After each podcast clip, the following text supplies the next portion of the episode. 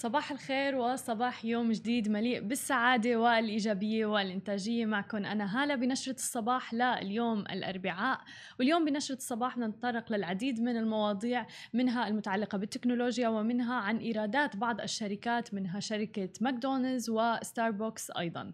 خلونا نبدأ بأول خبر معنا لليوم عن آخر مستجدات فيروس كورونا في لبنان تحديدا. أعلنت الحكومة اللبنانية يوم أمس الثلاثاء إعادة فرض إجراءات الإغلاق الإغلاق في البلاد لأيام عدة وبشكل متقطع مع ارتفاع عدد الإصابات بفيروس كورونا المستجد بشكل ملحوظ خلال الأسبوعين الماضيين تحديدا. وللحد من ارتفاع عدد الإصابات قررت الحكومة اللبنانية فرض إغلاق كلي بين 30 يوليو يوم غد و 3 أغسطس تزامنا مع عطلة عيد الأضحى بشكل تحديدي يعني على أن تعيد أيضا فتح البلاد جزئيا ليومين فقط. ثم تفرض أيضا إغلاقا تاما جديدا لمدة خمسة أيام. وخلال يومي الإغلاق الجزئي فرضت السلطات إقفال المطاعم المقاهي قاعات المؤتمرات وأيضا الأسواق الشعبية والحدائق العامة. على أن تفتح المطاعم والمقاهي بقدرة استيعابية لا تتخطى الخمسين في المئة. ومنذ فبراير سجل لبنان رسميا حوالي 3879 إصابة بكوفيد 19 من بينها 51 حالة وفاة. وجرى تسجيل إصابات كثيرة لدى اللبنانيين الوافدين من الخارج ضمن رحلات إجلاء خاصة نظمتها الحكومة أو حتى بعد فتح المطار مطلع الشهر الحالي إثر إقفاله منذ منتصف مارس. فلذلك قررت الحكومة اللبنانية آه الآن قرار الإغلاق التام تحديدا بفترة عيد الأضحى اللي بيصير فيه آه تجمعات عديدة وغيرها للحد من انتشار فيروس كورونا. وانتقالا إلى عالم التكنولوجيا آه، أكدت شركة الساعات الشهيرة جارمن أنها كانت ضحية هجوم عبر الإنترنت منذ 23 من هذا الشهر وأدى إلى انقطاع خدمات تتبع اللياقة البدنية. شركة جارمن معروفة كشركة للساعات تحديدا اللياقة البدنية اللي بتتبع الخطوات تبعكم ودقات القلب وغيرها من البيانات. وبعد فترة استمرت عدة أيام بدأت خدمات الشركة وموقعها بالعودة مرة أخرى للعمل بشكل طبيعي. وكانت جارمن قد تعرضت لهجوم الفدية. الأمر اللي جعلها تغلق خدماتها وأيضا مراكز الاتصال وبعض خطوط الإنتاج في آسيا وعدد من سيرفراتها بشكل مؤقت. وفي بيان صحفي أعلنت شركة الساعات الشهيرة جارمن أنها لم تجد أي أدلة تشير إلى أن بيانات العملاء بما في ذلك معلومات الدفع أيضا قد تم الوصول إليها أو حتى فقدانها أو سرقتها.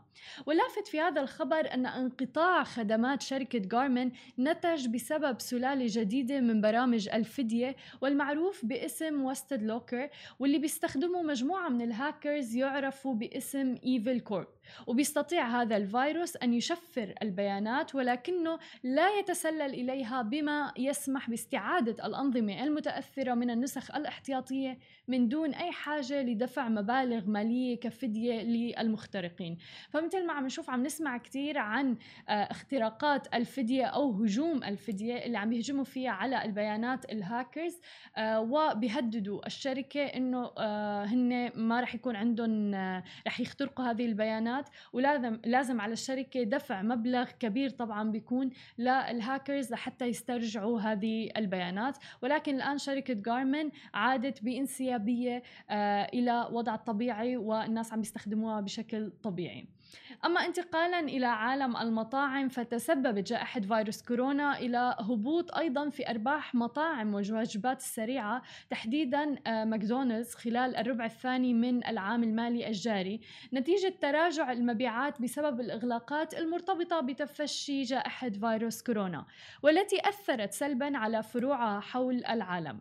وحسب ما أعلنت ماكدونالدز فقد تكبدت الشركة العملاقة تراجعا قدره 68% من أرباحها ليصل إلى 483.8 مليون دولار بعدما تراجعت عائداتها بنحو 30% إلى 3.8 مليارات دولار. وتراجع سهم الشركة يوم أمس الثلاثاء 2.4% إلى 196.51 دولار في عمليات ما قبل فتح أسواق الأوراق المالية. غريب هذا الموضوع يعني المفروض ماكدونالدز رأس ماله طالع مني أنا يعني دايما بطلب منه. آه، أما إذا بدنا ننتقل لمحبوب الجماهير ستاربكس فأيضا تراجعت مبيعات آه، ستاربكس خلال الربع الثالث من عام الحالي آه، المالي بسبب وبنسبة تصل إلى 38% لتصل إلى حوالي 4.2 مليار دولار.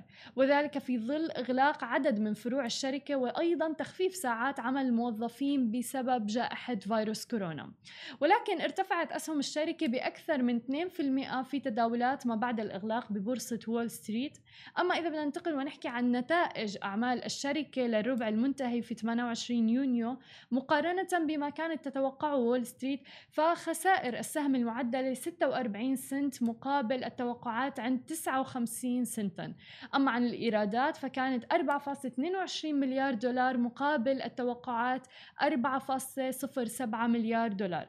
وباستثناء البنود فخسرت ستاربكس 46 سنتا للسهم الواحد مقارنة بأرباح بحوالي 78 سنتا لكل سهم في نفس الفترة من عام 2019 غير طبعا إنه الخسائر جاءت أفضل من التوقعات اللي كانت متوقعتها ستاربكس تحديدا بسبب جائحة فيروس كورونا وانتشار الفيروس.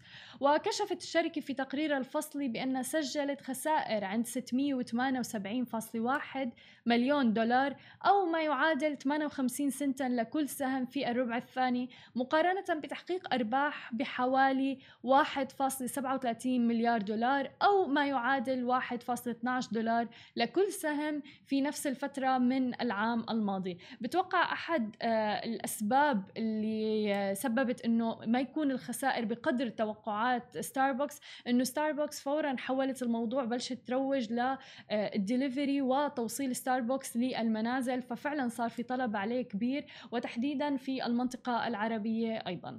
قبل ختام نشرتنا بنحب نذكركم أنه اليوم الساعة 8 مساء بتوقيت الإمارات تحديدا ستعقد جلسة الاستماع الكبرى للجنة التقنية بمكافحة الاحتكار مع عمالقة التكنولوجيا في مجلس القضاء الأمريكي. واللي أكيد رح تتضمن رؤساء تنفيذيين لعمالقة التكنولوجيا منهم أبل، جوجل، فيسبوك وأمازون. هذه كانت ختام نشرتنا لليوم. بتمنى لكم إجازة عيد أضحى سعيدة. وعيد مبارك على الجميع. في أمان الله.